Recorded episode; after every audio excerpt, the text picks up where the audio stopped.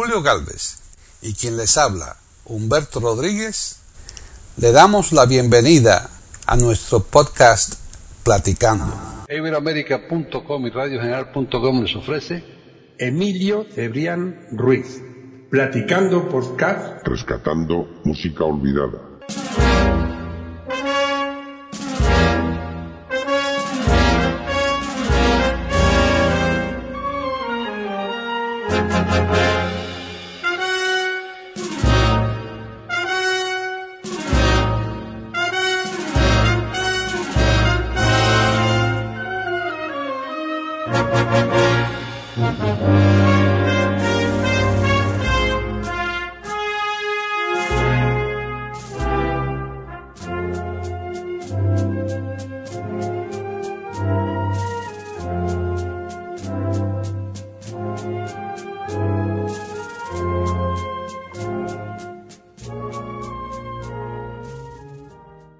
Les habla Humberto Rodríguez eh, desde Florida, Estados Unidos, y esto es Platicando Podcast, rescatando música olvidada de Iberoamérica punto com y Radio General punto com. Y hoy me acompaña, como suele hacer ya a menudo, desde Talavera de la Reina, allá en Toledo, España, pues eh, nada más y nada menos que Antonio Cuéllar Ruiz.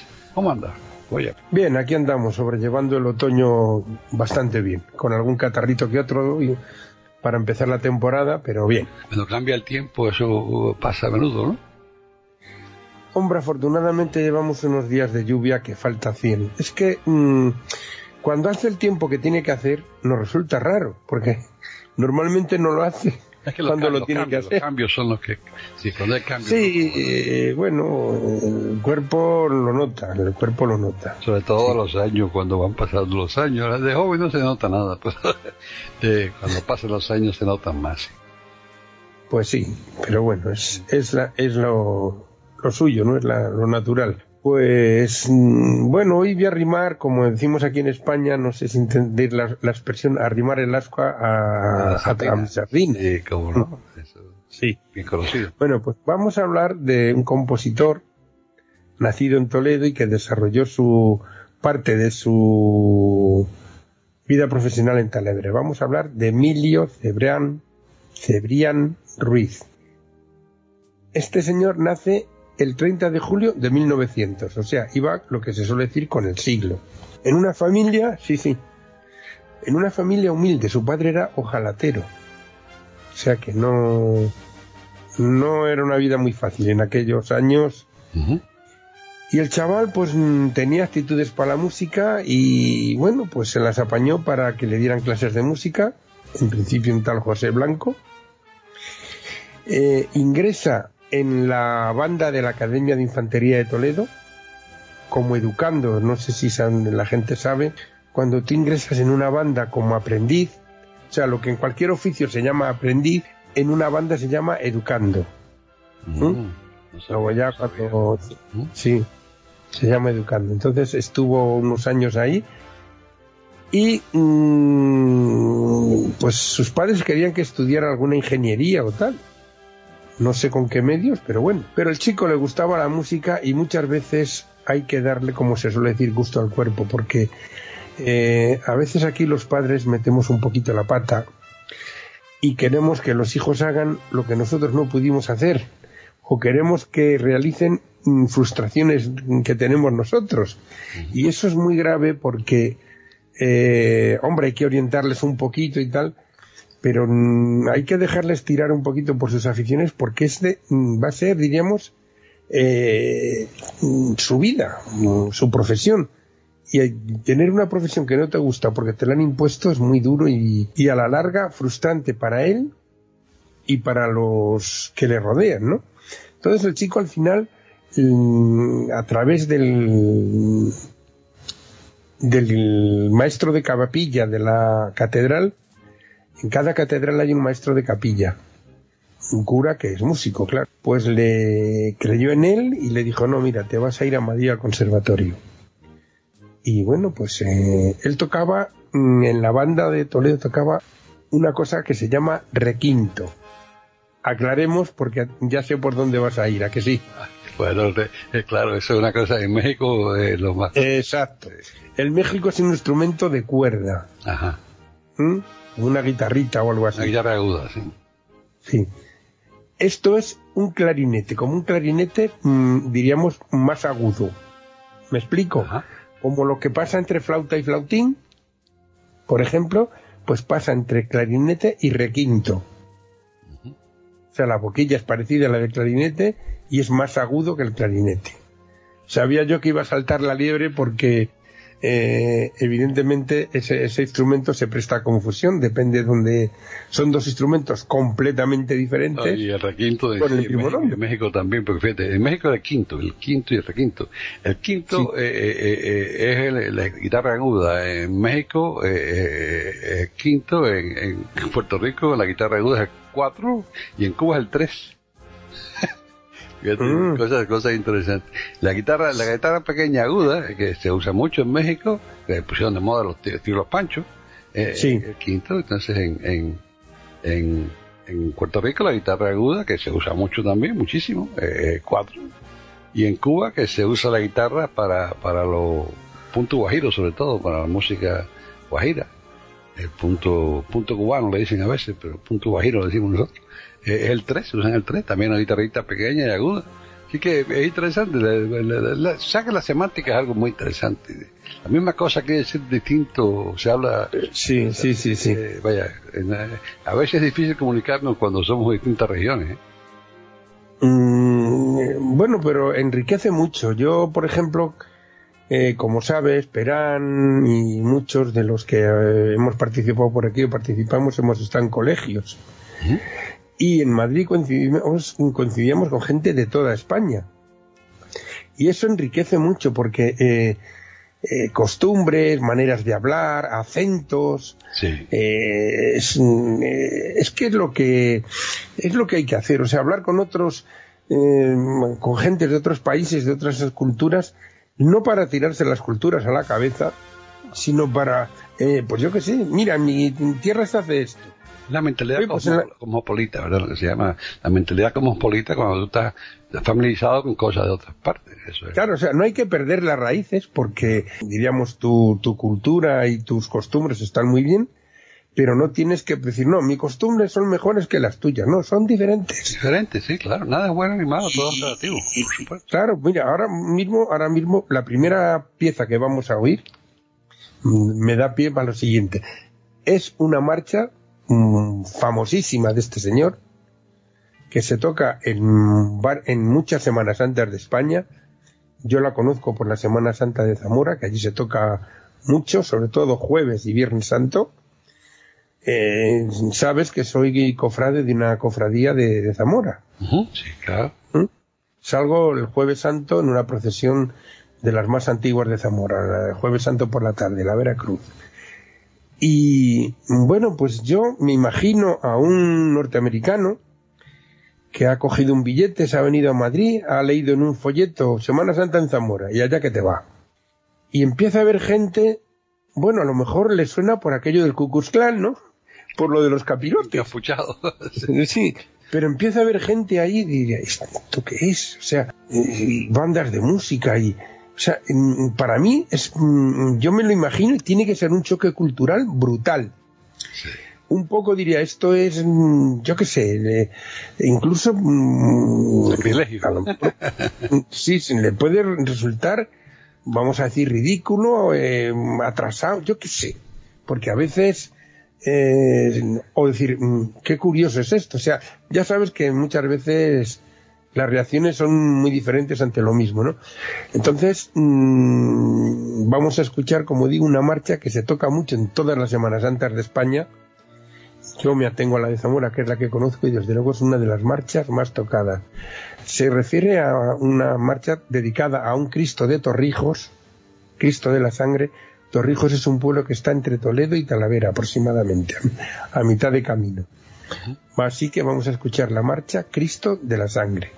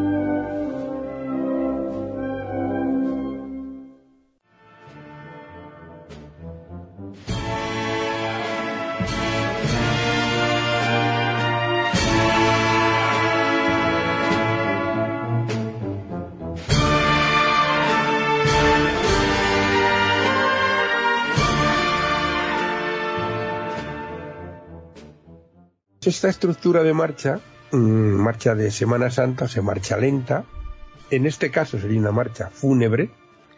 Todas las marchas de Semana Santa no tienen por qué ser fúnebres, aclaro, porque no son, muchas son marchas dedicadas a Cristos o vírgenes, pero no tienen por qué ser fúnebres. El ritmo siempre, o sea, la, la velocidad, por decirlo, siempre es la misma, es lenta, es marcha de procesión. Y es muy importante mmm, tener una marcha detrás de un paso, o sea, una banda, mejor dicho, detrás de un paso.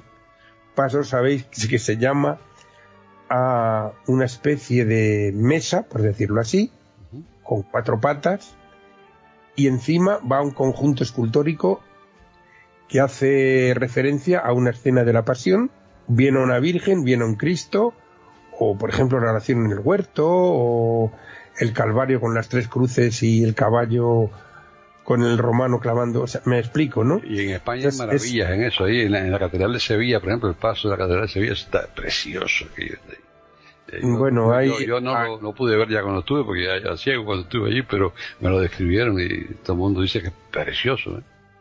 Bueno, hay, o sea, hay auténticas maravillas, sobre todo del barroco, que es el periodo... Eh, más, más brillante o más mm, prolífico en escultura eh, religiosa procesional. Por ejemplo, en Valladolid, Gregorio Hernández. Oh, Gregorio mm. Hernández. Yo no lo conocía hasta que, hasta que visitamos España, un, claro, un, un viaje sí. de eso que dimos. Y la, la, la persona de madera, ¿eh? Cultura de madera. Pero, o sea, eh, son, hay, hay unas cosas famosísimas ahí de él, ¿eh? Bonitas, sí, sí. preciosas. Quedó maravillada con eso. Bueno, hay vamos, vamos, vamos, ¿eh? Hay auténticas maravillas, sí. sí, sí. O sea, escultóricamente, o sea, son, diríamos esos días, el, los museos salen a la calle, así de fácil. Sí, sí, sí. Bueno, pues como digo, este hombre mmm, logra su afición, o sea, ser músico. Y hay una anécdota que en Toledo, en el Teatro Fernando de Rojas, pues iba a representar una obra y el director, pues, se indispone y no puede. Entonces va este hombre y dice, no os preocupéis, yo la dirijo. Se puso al frente de la orquesta y lo hizo de maravilla. Y a raíz de ahí, pues le nombraron también director de la, de la orquesta del Teatro Fernando de Rojas. En mil novecientos veintiséis, digo veinticinco, adquiere la plaza de director de la banda de Talavera de la Reina, la ciudad donde os hablo. Y mmm, el hombre cuando llega aquí pues se le cae el alma a los pies porque la banda estaba a punto de deshacerse, con poca gente, instrumentos viejos, un desastre.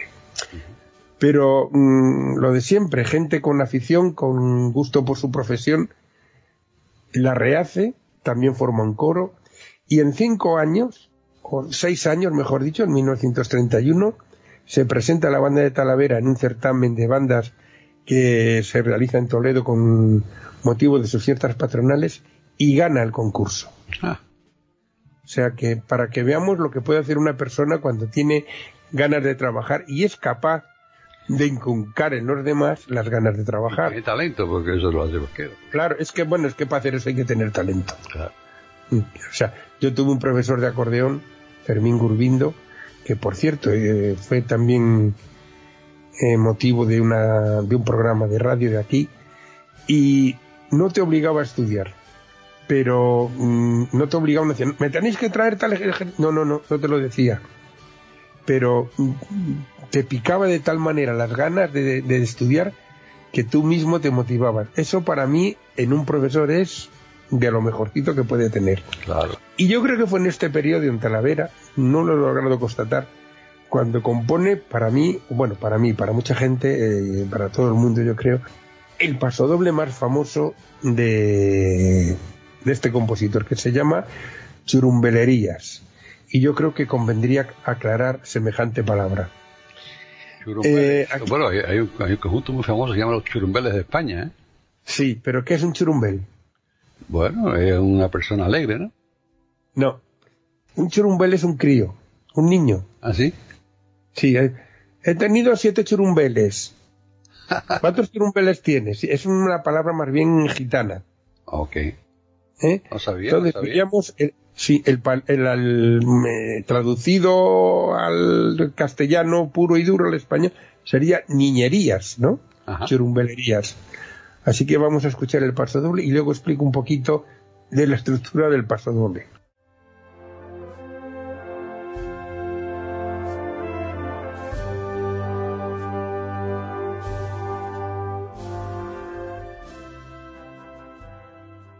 Pueden escuchar otros de nuestros podcasts en e iberoamérica punto com.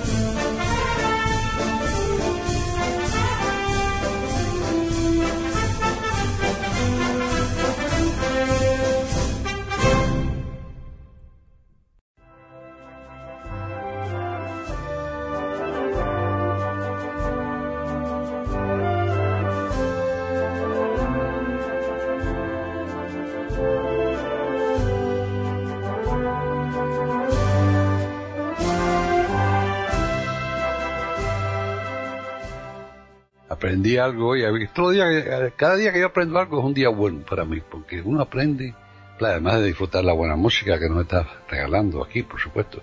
Pero eh, a mí me gusta aprender. Siempre, no sé por qué desde muchacho, siempre he sido, me gusta saber por qué todo, todo por qué, porque de dónde sale, cómo es la cosa. Y, y esto de, fíjate, yo, el Churumbeles de España es una, pues, sí. un conjunto bien famoso, y sí, yo, sí, yo siempre sí. entendía que era, que era la, la, la gente alegre, los jóvenes alegres, ¿verdad?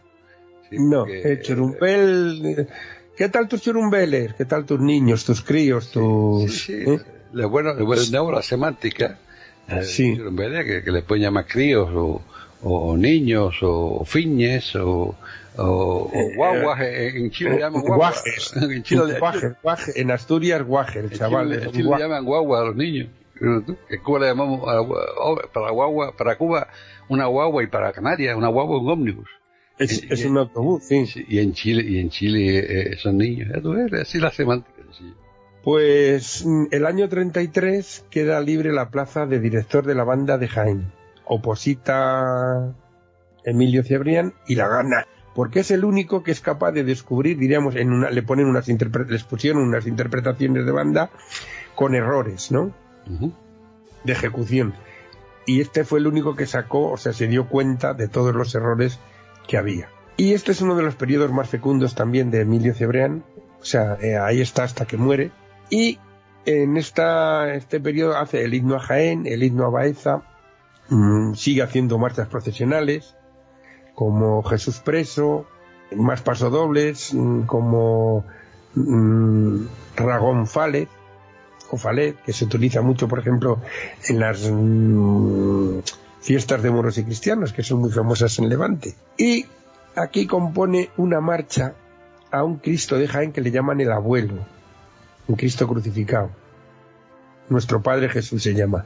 Y esa marcha también es muy tocada en muchas Semanas Santas, entre ellas la de Zamora también, yo la conozco por eso. Y esta marcha tiene la, eh, diríamos, tuvo la, la gracia del hombre. Si os habéis fijado en el pasodoble anterior, hay una introducción, una exposición del tema, hay una parte de, de metal fuerte, pam, pam, pam, pam, pam, pam, pam, pam, que es a base de trombones y tubas, y luego viene lo que se llama el trío, o sea, la melodía final. Bueno, pues en el trío, que se suele repetir dos veces, aquí en la última parte del trío mete como contrapunto un poquito del himno a Jaén. Vamos a escucharla, sí, y luego os digo qué parte es. Vamos a escuchar Nuestro Padre Jesús.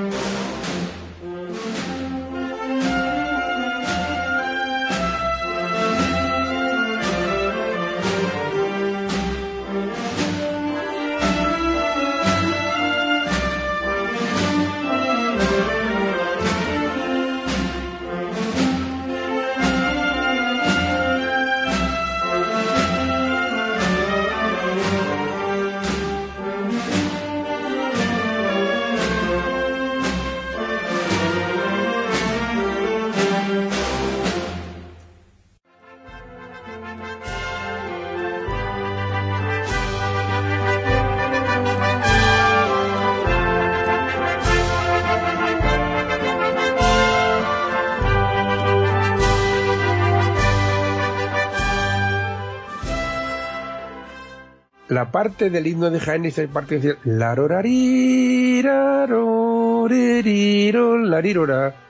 es el contrapunto que mete en la última parte del trío, cuando se repite, esa estrofa pertenece al himno de Jaén.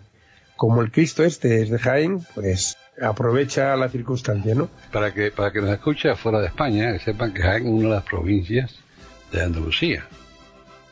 La, la mayor productora de aceite del mundo, entre, entre otras cosas. Campos de olivos, uno tras el otro. Esto, sí, sí, Jaén son olivos todo. Y bueno, pues mmm, está de director de esta banda hasta prácticamente su muerte, que es una muerte, vamos a decir, tonta, por decirlo de alguna manera. Se trasladó a Liria, un pueblo de Valencia, donde hay una banda que se llama La Primitiva de Liria, de la cual era director su hermano Francisco. La familia y fue allí entonces, ¿eh? Eh, sí, la familia salió musical. Eh, fue a verle porque nunca le había visto actuar como, como director. Eran los dos directores, nunca habían, se habían visto el uno al otro como actuando. Y se asomó, ahí dicen que a un balcón, pero un balcón no podía ser porque no tenía ni barandilla ni nada. Se asomó a un saliente o algo, se cayó y se mató antes de la actuación, en octubre de mil novecientos cuarenta y tres, o sea, vivió cuarenta y tres años. Uh-huh. Fue miembro de la Academia de Bellas Artes de Toledo también. En Toledo tiene una calle, en Talavera también. La verdad es que no es una calle muy importante, pero tiene una calle. Y bueno, pues ya digo, es un compositor muy desconocido, o sea, vamos, desconocido para el público en general. Para la gente que está un poquito metida en música, no. Como de otras muchas cosas, de esto a mí me, me lo hizo saber mi padre, claro, que, que es, como os, os he dicho varias veces, era músico militar y conocía muchas marchas de este hombre, que porque las tocaban y, y tal. También, diríamos, hizo para banda una cosa que se llama Triunfal, que se toca en, en el Corpus, eso de Gloria a Cristo Jesús, cielos y tierra, bendecida al Señor, honor y gloria a ti. Bueno, pues eso lo orquestó o lo, lo arregló para banda y se llama Triunfal, así el título es ese, y se utiliza mucho en la procesión del Corpus. Y yo creo que su última composición, por la época en que es, es una marcha dedicada nada más y nada menos que a la Macarena. A la Se llama Macarena, así. sí. ¿Eh? ¿Eh? A, a la Virgen Macarena. Porque hay varias marchas dedicadas a la Macarena, claro. Sí. Y esta se llama Macarena. Así que vamos a escucharla y comentamos más cosas.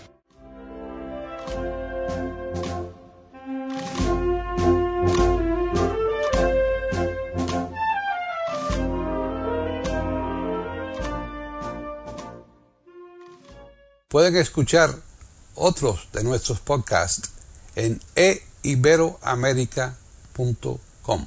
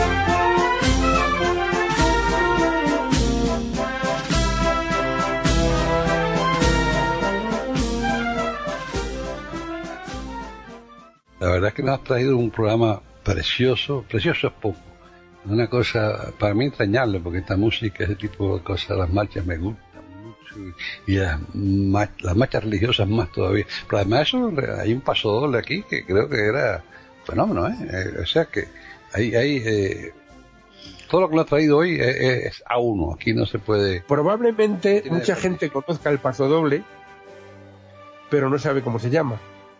Sí, eso paso doble que hemos puesto, ¿eh? Ni sabe, porque es... mucho menos quién es el autor. Claro, claro. Pues este paso doble, fíjate, le gustaba a la reina Victoria, la mujer de Alfonso trece.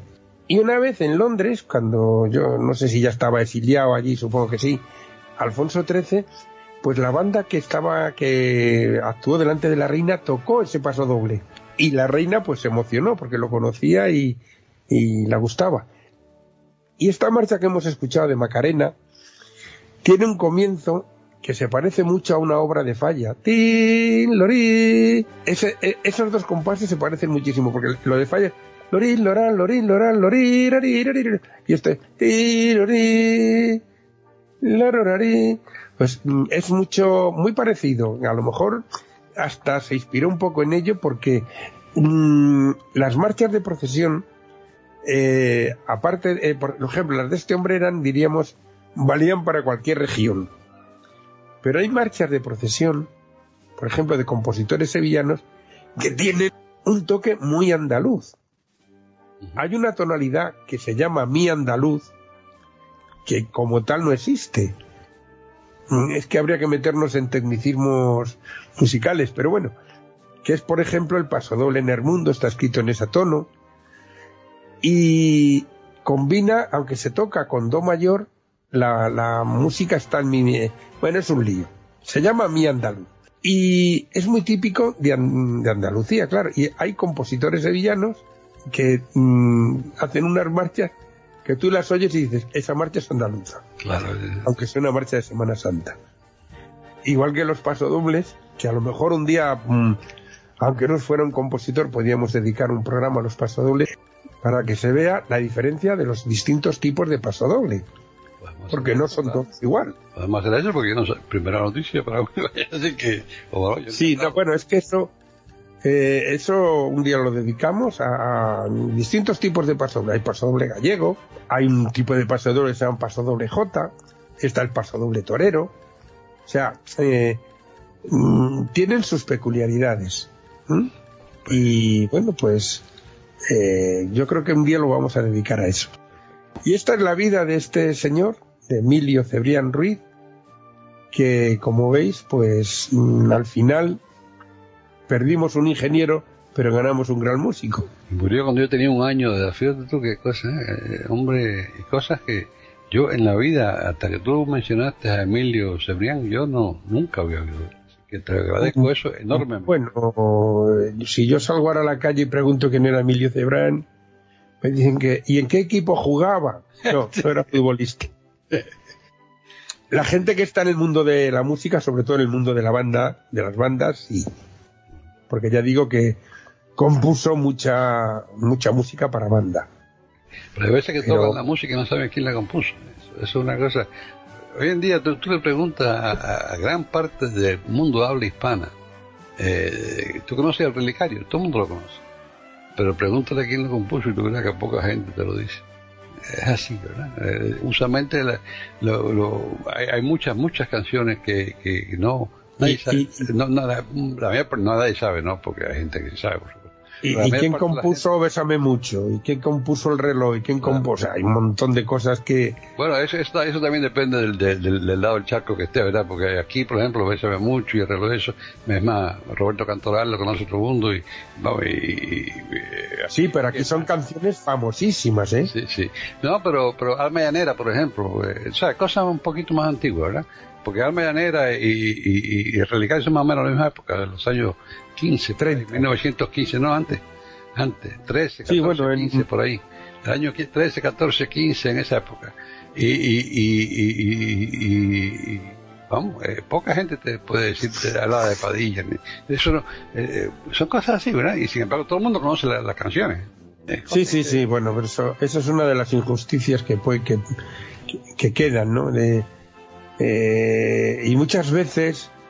Mm, el cantante incluso tapa el título de la canción a veces, ¿eh? Como sea un cantante muy famoso.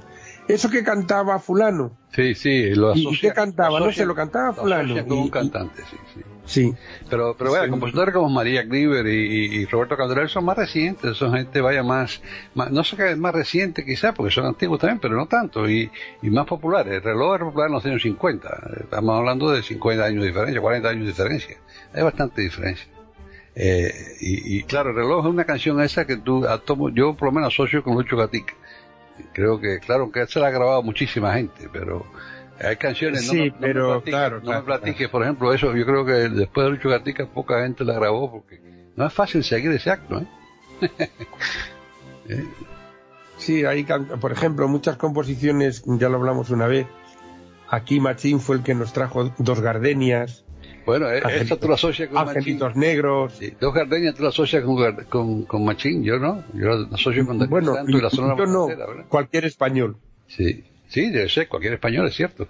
Pero sí, sí. En Cuba no, la asociamos con, claro, un, puertorriqueño, vino... con un puertorriqueño, con Daniel Santo. Claro, él, él se fue de Cuba el año treinta y cuatro. Sí. Que allí fue su gran éxito, fue El manisero. Y se fue a Suecia, no te lo pierdas. A Suecia, pasar frío. Sí, sí, estuvo, estuvo en Suecia, no sé. Oye, qué pintaría el hombre por allí. Suecia, hay que pensar. Aquí vino después de la guerra, se afincó aquí, en Sevilla concretamente. Y se casó y, con una sevillana, sí, ya sé. Esto. Sí, y bueno, pues este hombre murió el año setenta y siete, el mismo año que Elvis Presley, fíjate tú qué cosas. Sí, sí, sí. Pues el año setenta y cinco estaba actuando todavía en directo, yeah, bueno. En salas de, de, de Madrid. Y, y una vez se acercó a una mesa de chavales, que vamos, de gente joven, ¿no? Que estaba allí y dice: con mis canciones se han enamorado tus padres y probablemente tus abuelos. ¿Eh? O sea que... Sí, señor. Bueno, oye, Antonio Cuéllar Ruiz, eh, tenemos que ir cortando porque se hace largo, pero te agradezco de nuevo todo esto que has preparado, porque es que, es que siempre es un deleite. Hombre, me alegro que os guste, porque yo lo hago con todo el entusiasmo del mundo. Intento sacar cosas bastante olvidadas, aunque yo diría que más que olvidar, olvidar es una cosa que ya sabías. Yo creo que esto es totalmente desconocido. Vamos a, a ahora, antes de despedirnos, vamos a invitar a todos los que quieran que nos escriban, y por correo electrónico pueden escribir a platicando arroba iberoamérica punto com, y por Twitter nos pueden escribir a e iberoamérica con la e, la i de Ibero y la a de América en mayúsculas. Antonio Cuéllar Ruiz, eh, gracias de nuevo, gracias a todos los siguientes por su atención, y regresen todos, todos sin excepción, la semana que viene aquí a iberoamérica punto com a escuchar otro programa de Platicando Podcast, rescatando música olvidada. Hasta entonces.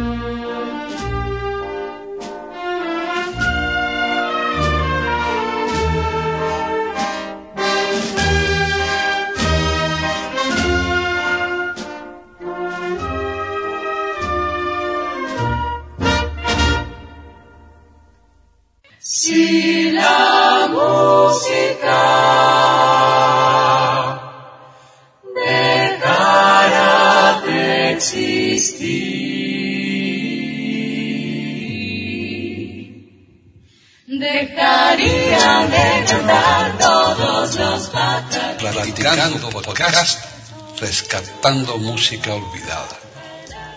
Aquí encontrarán compositores e intérpretes de antaño. Participación de oyentes que lo deseen, con creaciones propias o aquellas que quieran rescatar. Podcast dirigido por Paqui Sánchez Calvarro.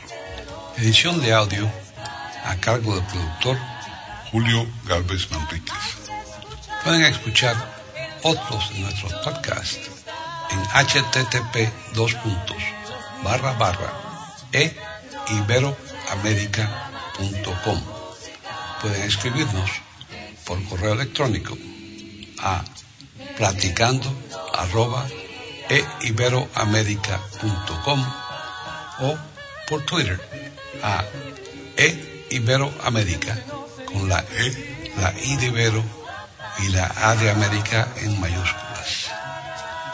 Solamente me resta agradecerles a todos su atención e invitarles a que regresen el próximo miércoles para escuchar otro programa de Platicando, Platicando Podcast, Rescatando Música Olvidada.